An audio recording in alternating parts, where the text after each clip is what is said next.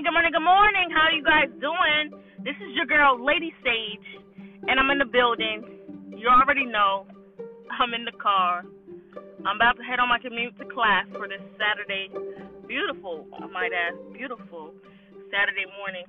I'm going to share some interesting things from this great book I read. It's called The Dynamics of Worship by James P. Gills, MD, and it just goes over a lot of interesting points about worship and how we worship today. So this is a point to think on. Uh, this is a point to think on how you can understand that why religion was invented. Not relationship, but religion. Why is religion invented? So here's a passage. I'm gonna read it. So, so I know what we'll do. We'll build a house. We'll build a God house and put him in there. So we have the house of God that got him off my back. If he's in his house, he's not in mine. We'll give him a certain day. That's it. We'll give him one day. That gives me six. I'll give him time.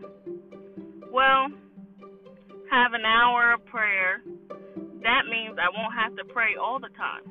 Religion says spend 15 minutes in prayer every day. That gets him off my back. 15 minutes. You got the other 23 and three quarters, right? Keep him at a distance. See, I know he's there, but keep him at a distance. Religious religion keeps God at arm's length from man.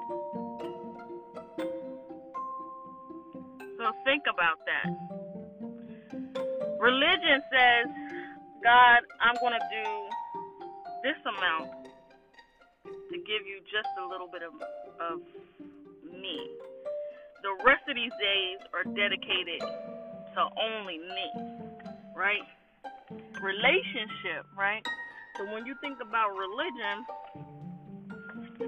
you think about what you have to do, the steps on what you have to do. But when you think about a relationship, you think on the times that you can create to be together. Like I'm going to create time for us to spend and develop and connect and commit to each other. Another passage says, genuine worship frees us from the bondage and preconceived notions of fake religion.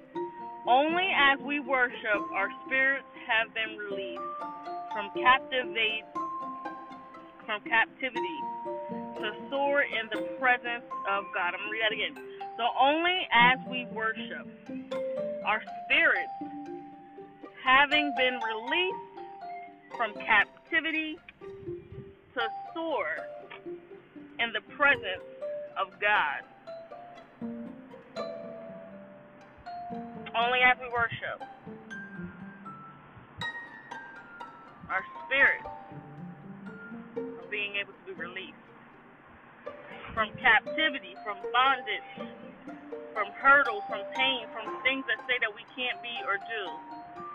Captivity to soar, to go above, beyond, great heights in the presence of God. That little sentence right there really speaks volumes because as we go through things, and we will. It's only through worship that we can soar up and above like eagles. That's why it says soar like eagles with mounted wings. We soar up and above our situations, our downfalls, our problems, neglect, only through worship can we be able to soar above. So, um, yeah, this this is gonna be dynamics of worship, part one. This was only a small part of this section, but I will continue to share some interesting points from this book and allow you guys to just think on, you know, the importance of true worship and not religion, religious worship. Religious says, I'm only going to do this amount. And then it's basically putting your arms out length, it's stopping. Religious stops. Relationships open, right? Any relationship that you've been in, think about it. You have the, any successful relationship, you're completely open, right? You're open to that friendship, that connection. Um, any relationships that have arm's length normally are the hi bye friends. Hi bye.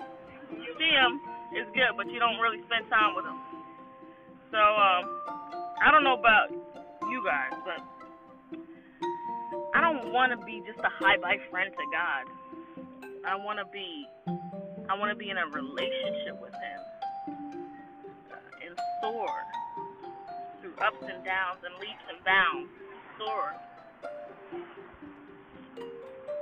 So, you guys be blessed today. Again, happy Saturday. Enjoy this beautiful day. It is so lovely. We are blessed and highly favored. Do me a favor.